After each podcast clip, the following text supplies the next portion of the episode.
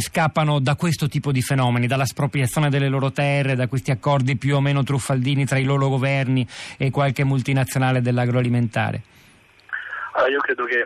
stabilire una correlazione diretta non è mai facile, è difficile dire il ragazzo lianese che è arrivato sulla, sulle nostre coste è stato cacciato dalla terra, anche perché poi in realtà eh, nella maggior parte dei casi coloro i quali emigrano appartengono in realtà ai ceti medi urbani non alle comunità rurali, però sicuramente c'è una conseguenza indiretta, e cioè ovviamente le persone che sono cacciate dalle terre in tutta l'Africa subsahariana, in, in alcuni paesi più che in altri, non trovando più mezzi di sussistenza che fanno, emigrano verso le grandi città, verso i grandi centri urbani, vanno ad ingrossare le fila del sottoproletariato urbano e quindi vanno a premere sul mercato del lavoro che è già particolarmente asfittico e complicato e quindi spingono magari altri ad emigrare ma io credo che land grabbing in particolare sia più che altro un,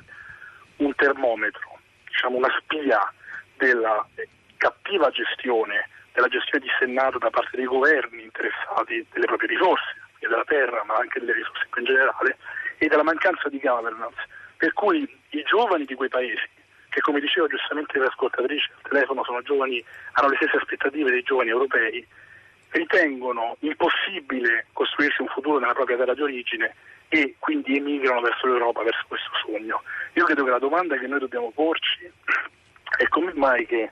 un giovane nigeriano diciamo, preferisce impiegare, spendere, investire 3.000 euro, 3-4.000 euro, e poi questo è il costo diciamo, del, del viaggio attraverso il deserto e poi il mare, e rischiare la propria vita per arrivare in Europa, piuttosto che investire nel proprio paese questa somma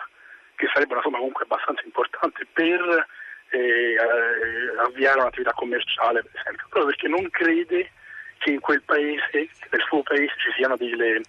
delle, degli sbocchi professionali, ci sia la possibilità di crescere. Questo è il risultato diciamo, del, della mancanza, della, di, di, della non capacità di gestione da parte dei governi locali e anche dell'atteggiamento predatorio di quelle entità che dicevamo prima, quindi le multinazionali. Ecco, questa sottolineatura sull'incapacità di gestione dei governi locali è anche una risposta a un primo messaggio che leggo di Gianni da Verona che commenta sì vabbè ma è possibile che gli occidentali abbiano tutte le colpe dei mali del mondo, la povertà, gli estremismi, l'ingiustizia dell'Africa del Nord e Sud, sempre colpa nostra e mai loro, direi che quello che ci ha appena detto Stefano Liberti va a, a rispondere e credo forse soddisfi anche la curiosità dell'ascoltatore Gianni, ma si può parlare di neocolonialismo quando si affronta questo tema? O è un'espressione eccessiva, ideologica, liberale? Allora, io, io, io, credo che il neocolonialismo, diciamo in senso classico, che cos'è il neocolonialismo? Il neocolonialismo è, è l'insieme di quegli accordi che sono stati conclusi dai paesi che uscivano dal, dal colonialismo e che guadagnavano l'indipendenza con le ex madrepatrie, quindi i vari paesi dell'Africa francofona con la Francia, i paesi dell'Africa anglofona con il Regno Unito e via dicendo, che erano degli accordi esclusivi, per cui le, le ex eh, madrepatrie dicevano va bene ti do l'indipendenza però il, l'uranio in Niger lo sfrutto io, il, uh, il, petrolio in Nigeria lo sfrutto io, compagnia britannica e via dicendo. In questo caso diciamo, la,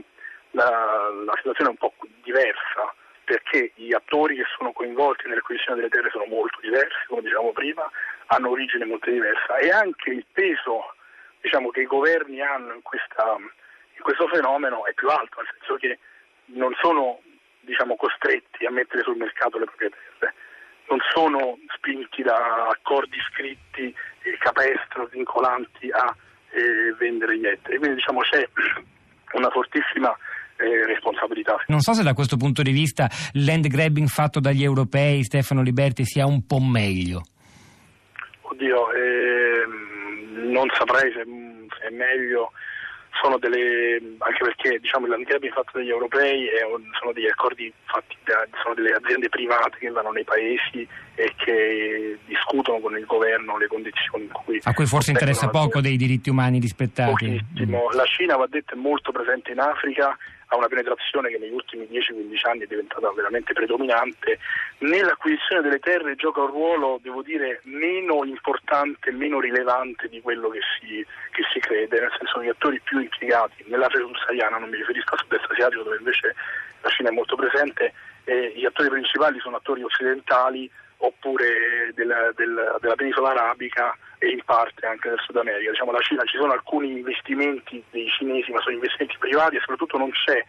come si crede molto, una politica di Stato della Cina per esternalizzare la produzione agricola in Africa. Questa cosa non è stata fatta per il momento, poi non è detto che non si faccia venire più avanti, quindi non c'è diciamo, una, una, una, grande acquisizione di terra da parte dei, dei cinesi, mentre c'è una fortissimo interesse cinese nelle acquisizioni di risorse più strategiche, tipo il petrolio, tipo l'uranio, e quindi risorse minerarie. A proposito dei cinesi c'è un altro messaggio che le, le giro Liberti, visto che nel suo libro parla a lungo anche, eh, quello mi riferisco ai signori del cibo, a, a, alla pesca e al, ai mari, e c'è Simone che da Spoleto ci domanda ma il lead grabbing conta anche la pesca? I cinesi con la pesca a strascico hanno fatto danni maggiori delle ricerche occidentali di petrolio e diamanti. Come risponderebbe? È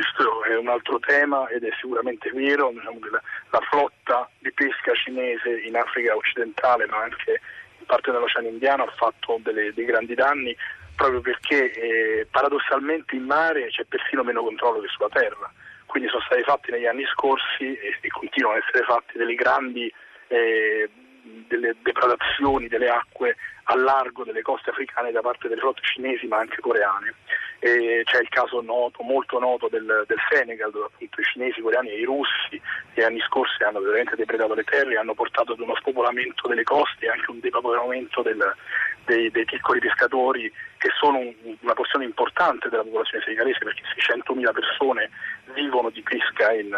in, Senegal. Liberti, la finanza, la grande finanza, hedge funds eh, o altri eh, soggetti di, di, questa natura che movimentano in pochi secondi miliardi di dollari o euro è ancora interessata come lo era 7-8 anni fa all'agrobusiness? La finanza è molto interessata e continua a investire sull'acquisizione delle terre ma anche e soprattutto su tutta la filiera agroalimentare, quindi su, sulle grandi industrie di, che producono, ma anche e soprattutto su quelle che commercializzano tutti i, i, prodotti alimentari, i prodotti che noi consumiamo. C'è una fortissima finanziarizzazione, come diceva lei giustamente, della, di tutta la filiera agroalimentare di cui noi non sappiamo nulla perché banche commerciali, fund, fondi di investimento ormai investono più che nel mercato azionario classico che è crollato nel 2007 in quello che è considerato un investimento molto più sicuro, e cioè il cibo, perché il ragionamento alla base di tutto ciò è che la popolazione mondiale è comunque in aumento